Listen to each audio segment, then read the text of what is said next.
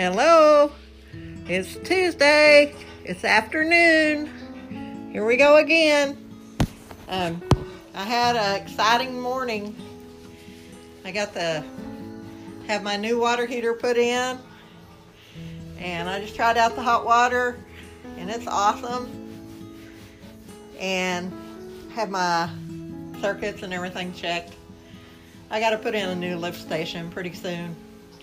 So he checked all my wiring and everything. He knows what he's got to have. So when I get the lift station ordered, he'll come back and put it in. The plumber and the electrician, we're both here to look it over. And so everything's good. I got hot water today, so I'm going to go to work. Hopefully, I can get home. I guess we're supposed to have an ice storm tomorrow or Thursday or sometime. So I don't know. I don't know about then. I'll just worry about today. Maybe I can make it to work and back home before shit hits the fan.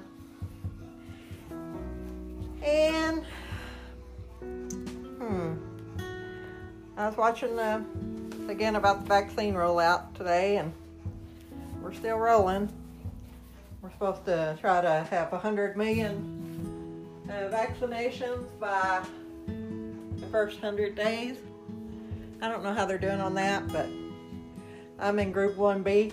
And in Arkansas, we're still in Group 1A, which is people 70 and over, and school teachers and first responders and police officers and um,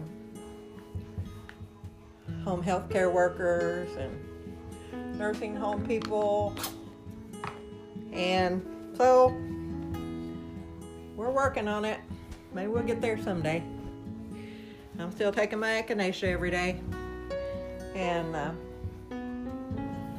I got my yoga mat today from uh, our health thing at work. What's it called? Hinge Health. Got a new thing at work called Hinge Health. And it's a health app. And it's also exercises and all that you do for your back or whatever part is bothering you. Most of the time, my back is what bothers me. But my back has been through hell, so that's nothing new. My back bothers me if I don't do anything, it bothers me if I do stuff that I'm not supposed to do. So, whatever I do, my back's going to bother me. But I'm sort of used to it, so I just keep on going. And what else? I got my yoga mat for that from UPS. And I got a new herb called Boswellia that's supposed to help with inflammation in your body, inflammation in your joints, and all that. It's uh, Hindu medicine, or Ayurvedic, or however you say it. I don't know how you say it correctly, but um, it's medicine used by Hindu people. And all the Hindu people I ever met were pretty healthy, so I'm gonna try it. Anyway, um, that was my exciting morning.